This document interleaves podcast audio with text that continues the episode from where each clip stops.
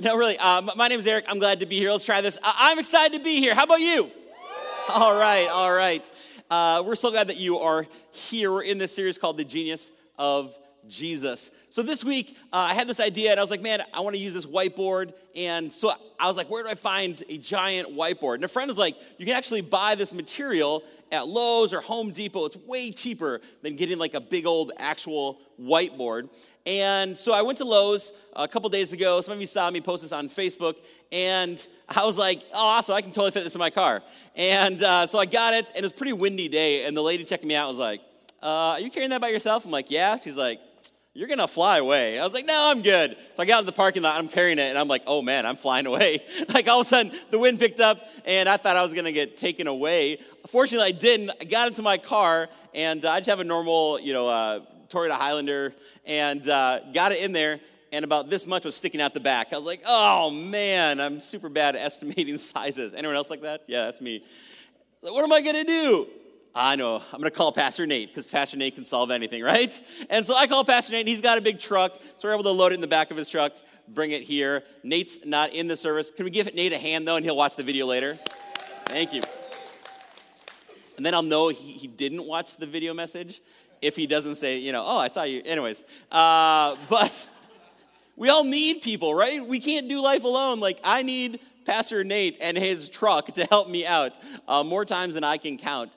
And there is power in partnership, amen? There's something about doing life together. That's what's so neat about having all these families up here on stage saying, hey, we're not just parenting, we're not just in this alone. We're actually doing this in community among one another. And so I'm so thankful for this power of partnership. And that's one of the things we're going to look at this morning. If you have your Bibles, we've been working our way through the book of Luke uh, about 16 months, and we're getting ready to wrap up our study of Luke next Sunday with the end of our 16 month journey. But we find ourselves now in Luke 22 as we've been walking through, and we're going to uh, start at verse 1. You can follow along with me on your Bible app, on your Bibles. Otherwise, the scriptures will also be here on the side screen. Would you join me as we read? Now, the feast of unleavened bread drew near, which is called the Passover. And the chief priests and the scribes were seeking how to put him, Jesus, to death, for they feared the people. Jesus was causing a big ruckus as he came into town. Brian Stevens talked about that a couple weeks ago, and how by what he did was not just a simple parade, his entrance on Palm Sunday, but it was actually a political statement. And so the leaders of the people are pretty worried there's gonna be some kind of revolt and Rome's gonna come down and crush them. It's like, we gotta get rid of this guy, Jesus, so he doesn't make uh, a big mess of things. Verse 7 Then came the day of unleavened bread on which the Passover lamb had to be sacrificed. Luke uses this imagery of lambs a lot. Verse 8 So Jesus sent Peter and John, saying, Go and prepare the Passover for us, that we may eat it. They said to him, Where will you have us prepare it? He said, No one booked a room for the Passover. All these people are in town, and oh, we don't have a place to celebrate because all the reservations are booked up. It's Super Bowl weekend, and we need to, you know, reserve a dining room, and everything's booked up. Uh, he said to them, Behold, when you've entered the city, a man carrying a jar of water will meet you. This is highly unusual. In this day and age, men didn't carry water, it was women. And so when you see a man carrying water, oh, that's sticking out. That's uh, okay, well, now we know. When you see a man carrying a jar of water, we'll meet you. Follow him into the house that he enters and tell the master of the house, the teacher says to you, Where is the guest room? where I may eat the Passover with my disciples. And he will show you a large upper room furnished. Prepare it there. And they went and found it just as he had told them, and they prepared the Passover. Uh, let's pray. God, we thank you uh, again for today. We thank you for all these beautiful children that you have blessed our church with. God, continue to be with these parents. Uh, we pray that, God, that you would be their cornerstone that they build their lives and their families on. God, I pray that you'd be with us this morning as we dive into uh, Luke 22. Uh, God, that uh, these would be your words, not mine, uh, that it would be clear, uh, God, and that we would be both challenged and comforted this morning uh, as your word speaks to us. And we pray. Amen. Jesus sends Peter and John on a mission to prepare the way for his last meal that he's going to eat with his closest friends before heading to the cross. And I like to picture Peter and John a little bit like the Blues Brothers. So that might help you. So I think I have a picture. This is Peter and John. Uh, they're heading out I like this because they are literally on a mission for God, right? Like, have you seen the movie? We are on a mission from God. And there, that's what they literally are on. So, Peter and John, we're going to talk a little bit about them real quick. What's cool is this is actually the first time that Luke is going to call them Peter and John. Peter and John. We're going to see in Luke's sequel, the book of Acts, again and again, he talks about Peter and John, Peter and John, this dynamic duo. But this is the first time that Luke pairs them together. I wonder who's on the other side of your and. Who's on the other side of your and? Who are you doing life with? Marcus and Jerry and Justin and Dan and. Who's your dynamic duo? Who should you be partnering with, doing life, ministry with? Maybe you aren't right now, and you're like, man, I don't really have that dynamic duo. See, Peter is a strong speaker. He's good with words. John is strong in a steady sort of way. Peter, he's a bold guy. During the Passover meal, when Jesus tells them that one of them is going to betray them, everyone says, No, is it me? Is it me? It can't be me, God. It can't be me, Jesus. But John, he doesn't really say anything. He just, instead, he just leans against Jesus. I love that image. He's like, You know what? I know it's not me. I'm just going to lean against Jesus. When the disciples received word that Jesus had risen from the dead, Peter and John are the ones who race to the tomb. And I love that in John's gospel, he records that John beat Peter in a foot race to the tomb. I just think that's the most amazing thing that John, as an old man writing his gospel reflection, uh, Peter is probably long dead by then. He's like, you know what? We were competitive. We were, we were fishing partners before. Then Jesus kind of changed us to fish in a whole new pond. And you know what? I want everyone to know for all time that I'm faster than Peter. like, that's pretty amazing. Like, yeah, you can read the Gospel of John that John beat Peter to the tomb. I love these two guys. Peter is bold, but John is steady. They need each other. That's the power in the partnership. That's why Jesus sent them out always in two by twos. It's the power of the dynamic duo. If you're a comic book geek and you've read comics, not just seen the movies, you know that Batman needs Robin. Uh, because without Robin, Batman gets too violent he breaks too many noses and gets too violent. He actually takes too many chances. But when Robin's there, he actually holds back and he's more sensible because he's also looking out for Robin. In the Beatles, Lennon needed McCartney and McCartney needed Lennon. That was the magic of their songwriting, right? Joanna Gaines needs her husband Chip to accomplish her vision of a whole town filled with, you know, country chic shiplap filled houses, right? Like she can't do it on her own. She needs Chip we were watching a little bit of uh, Fixer Upper yesterday. I was like, poor Chip. He just, whatever Joanna says, sure, babe, sure, babe. You know, they need each other. And Peter and John, they need each other. So, yeah, John beat Peter to the tomb, but when John got there, he stopped. He didn't go in. But Peter, when he gets to the tomb, he races in.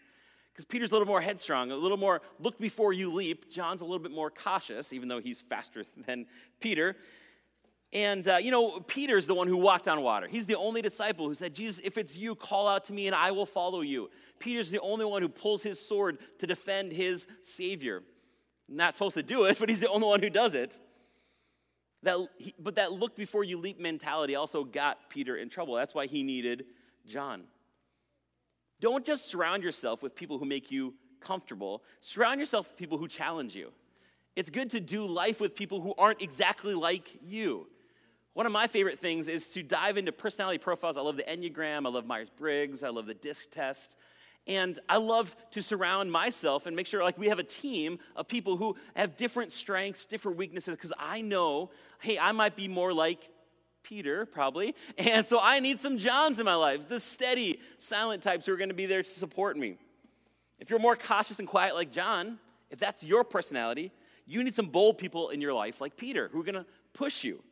If you're more like Peter, you need people in your life who are going to be more level headed and steady like John. Stop trying to make everyone like you. We all see the world differently. We all have different things that motivate us. Learn their differences, people around you. We need each other to be different. So there's power in the partnership. Second thing we're going to see is, is uh, as we read on, let's, let's jump ahead to verse 14. And when the hour came, so they prepared the Passover, and now it's time for the, his final dinner. When the hour came, he reclined at table, and the apostles with him. And he said to them, I've earnestly desired to eat this Passover with you before I suffer.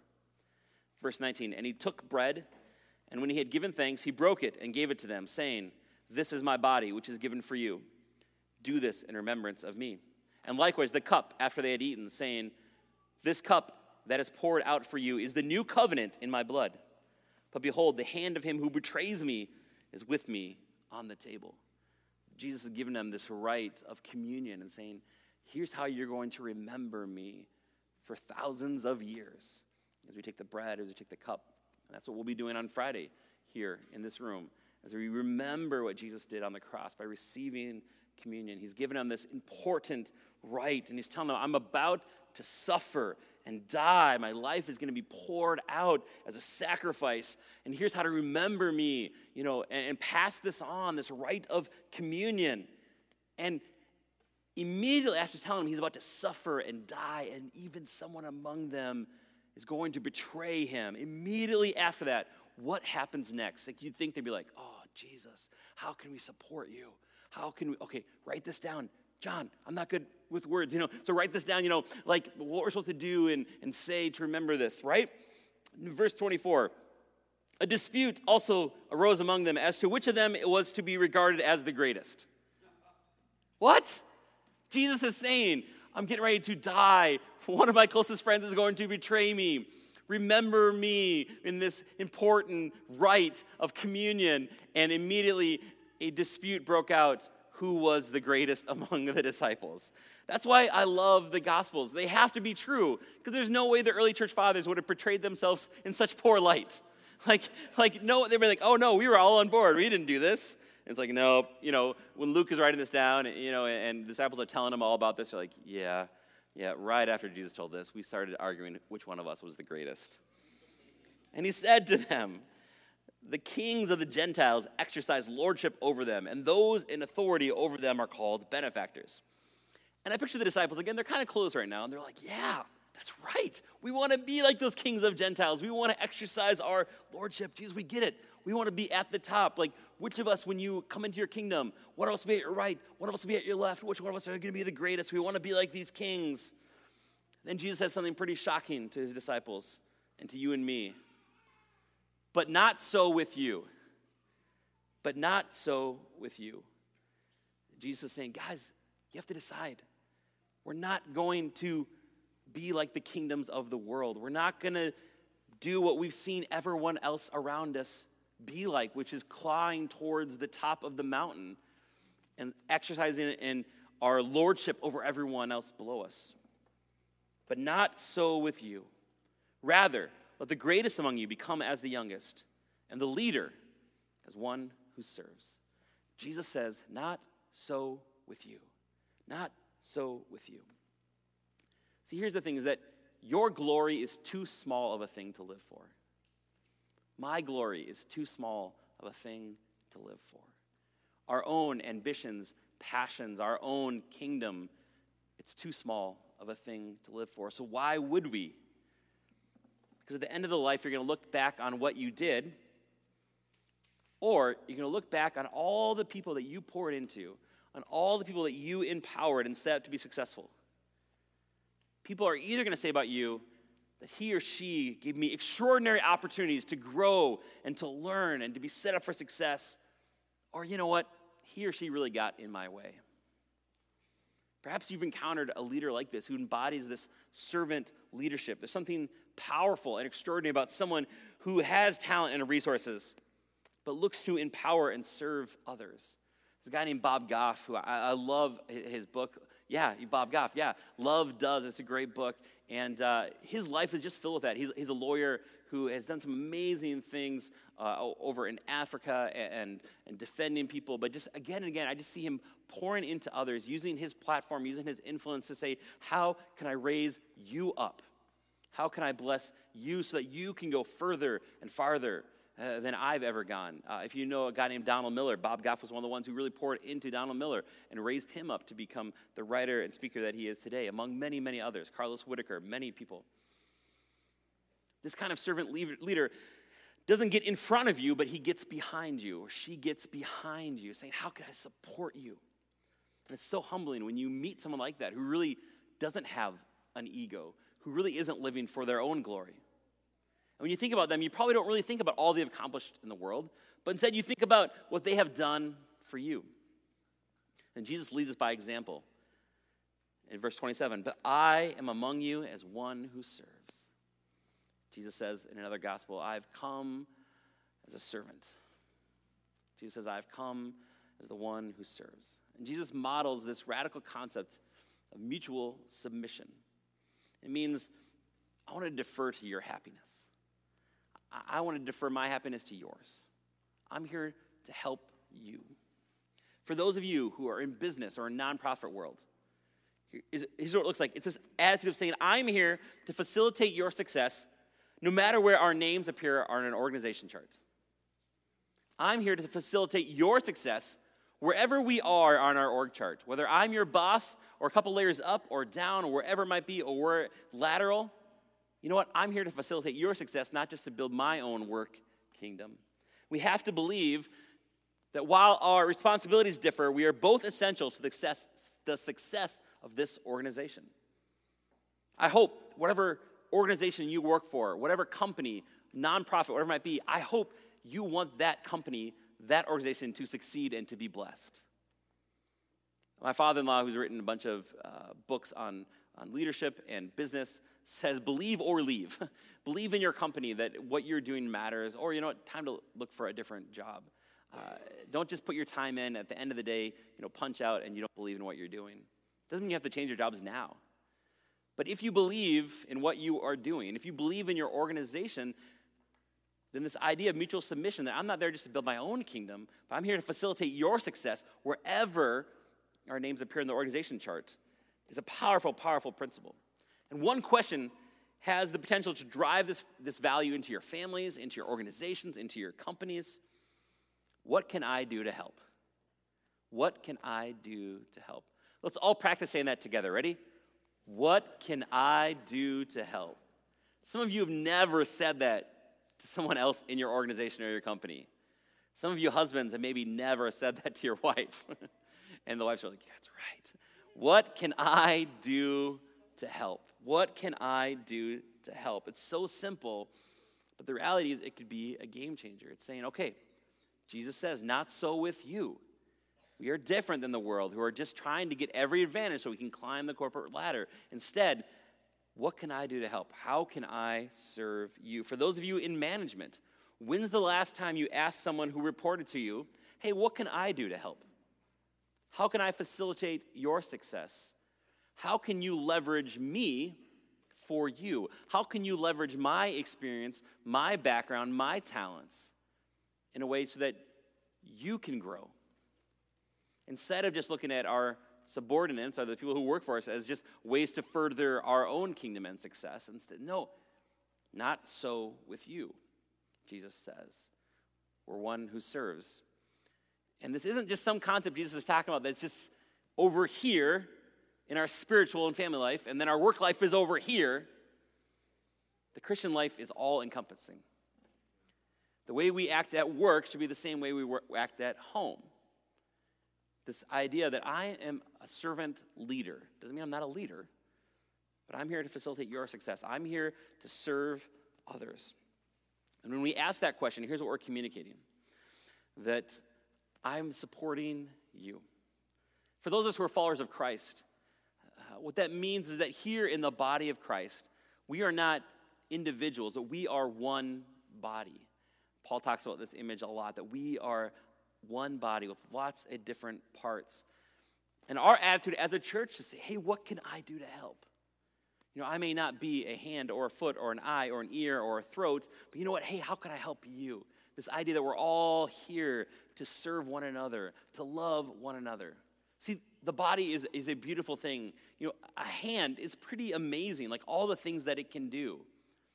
But the reality is, if there was a dismembered hand laying on the stage over here, I'd probably pass out and faint because I just know how I am around blood. And if all of a sudden there was, you know, just this little hand walking around by itself like the Addams family, that would be creepy, right? Like body parts aren't meant to be dismembered on their own. Body parts are meant to be together as a collective, as one body. In the same way, we're not designed to just be a hand off here on our own walking around. We're designed to be part of a family because there's power in a partnership. And what is going to drive this idea that we are here, that we are better together, is this idea of mutual submission. That's the jet fuel that's going to drive this forward. The Apostle Paul wrote about this in Ephesians chapter 5, verse 15. Look carefully then how you walk, not as unwise, but as wise, making the best use of the time, because the days are evil. Therefore, do not be foolish, but understand what the will of the Lord is.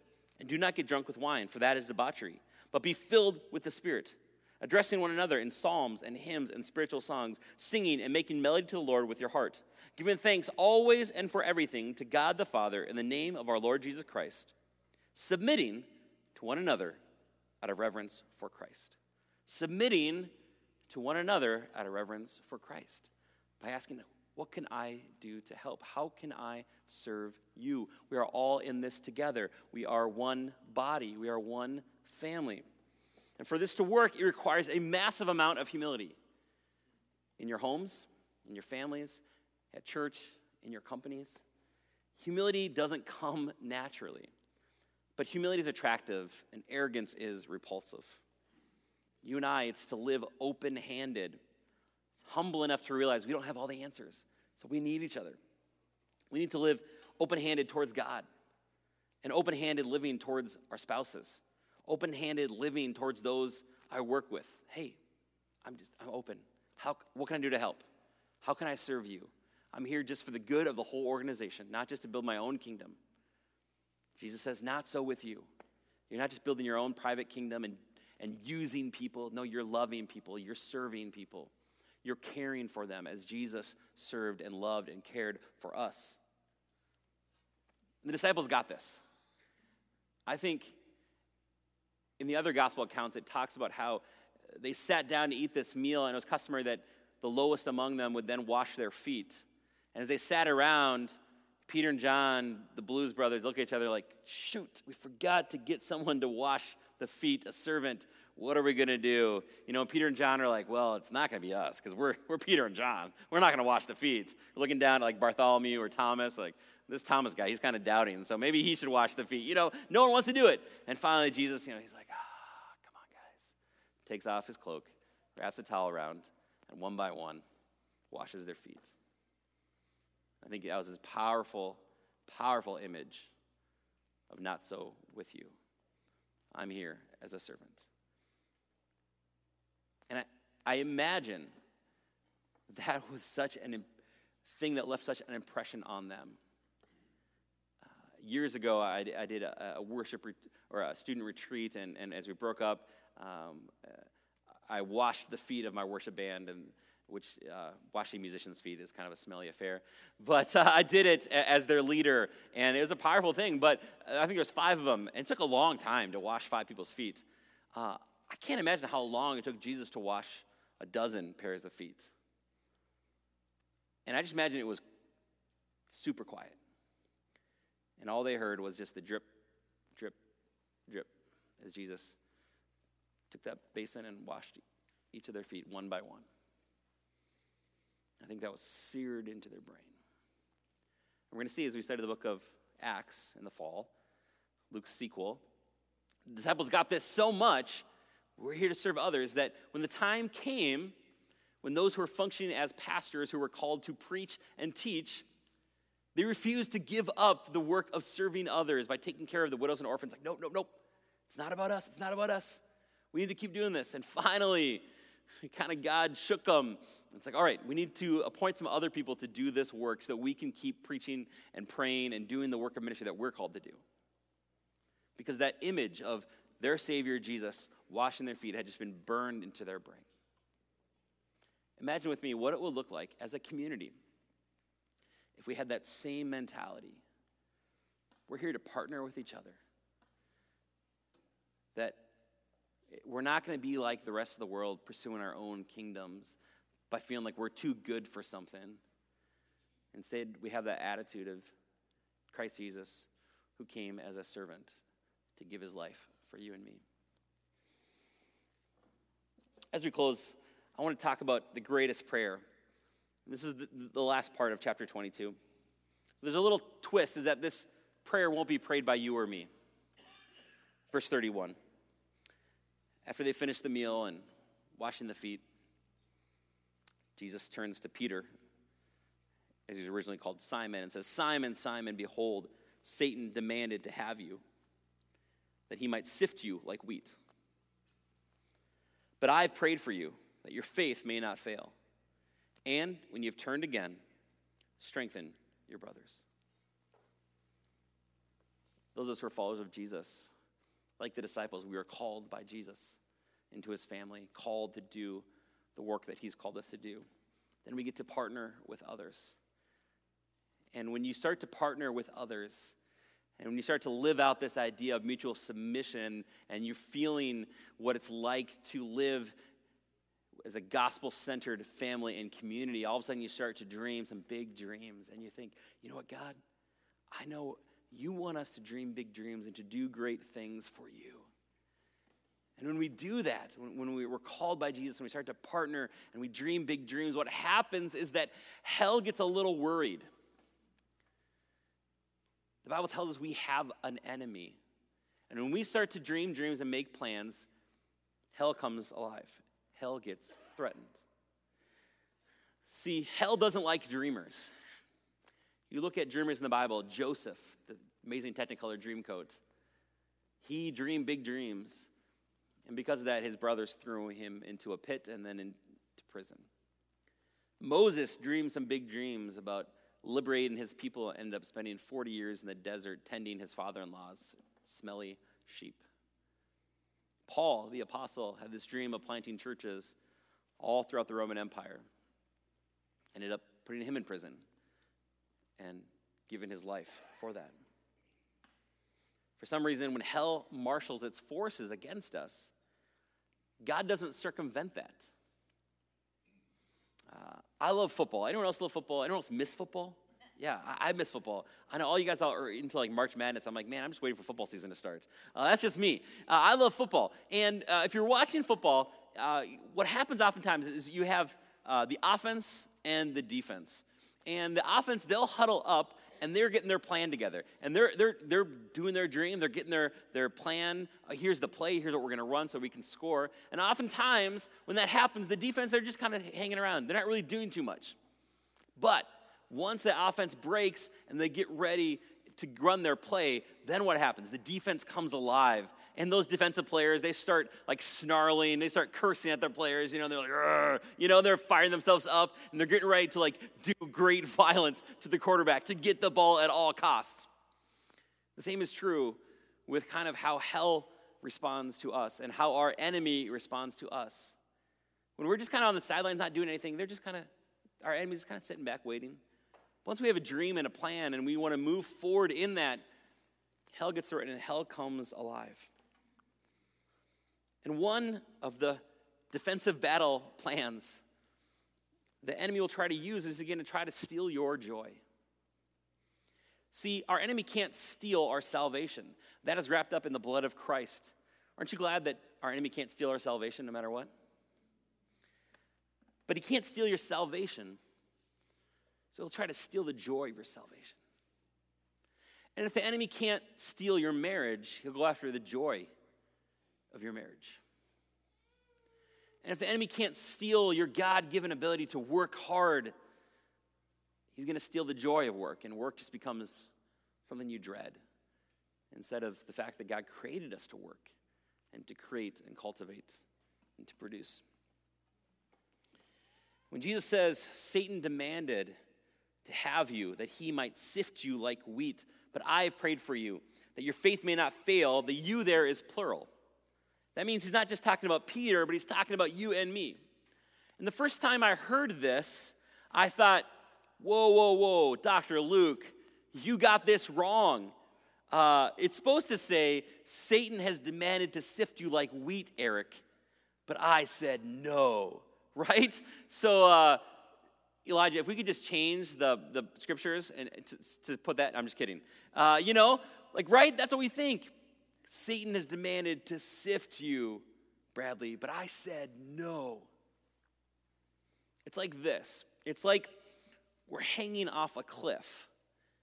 And we're like, help, help. And Jesus comes up, he's like, what's wrong? It's like, Jesus, I'm, I'm hanging. I don't know if I have the strength to do it. I need some help. And Jesus is like, okay, I'm going to be over here, praying that your grip doesn't fail. what? No, no, that's not what this is supposed to do.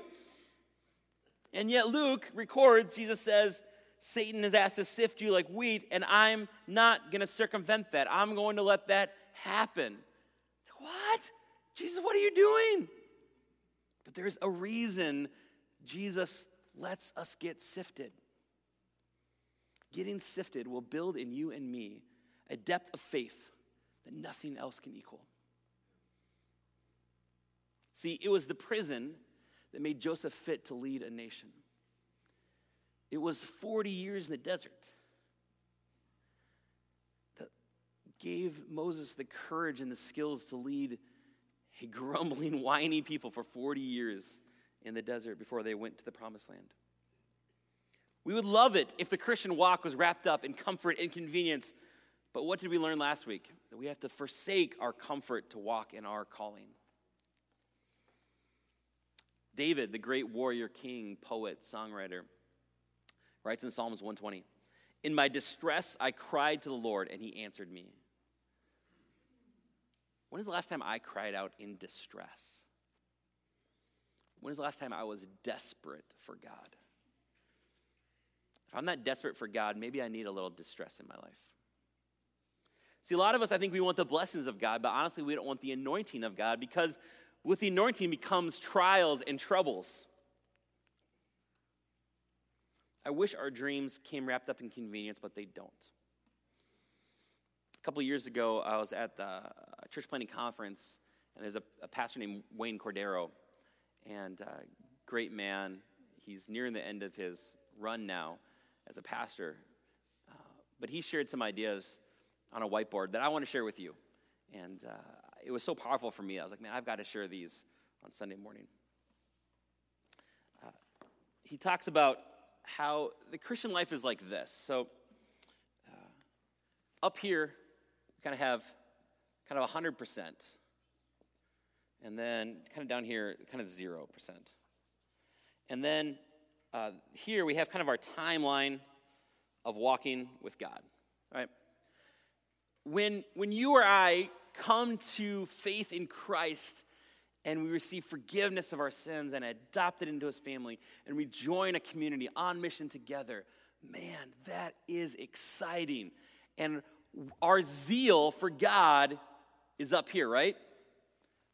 We're so excited. We have passion.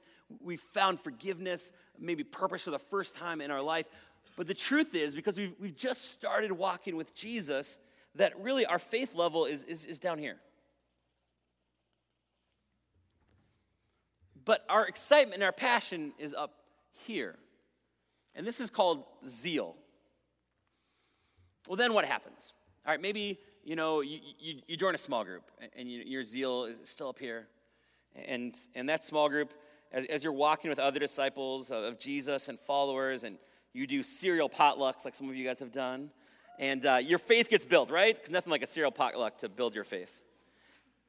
And then, but you know, and then you sign up to do some, you know, to serve at Mosaic Church, and you're like, this is awesome, but man, uh, you know, working in the nursery is kind of hard, and so your zeal goes down a little bit. But you know what?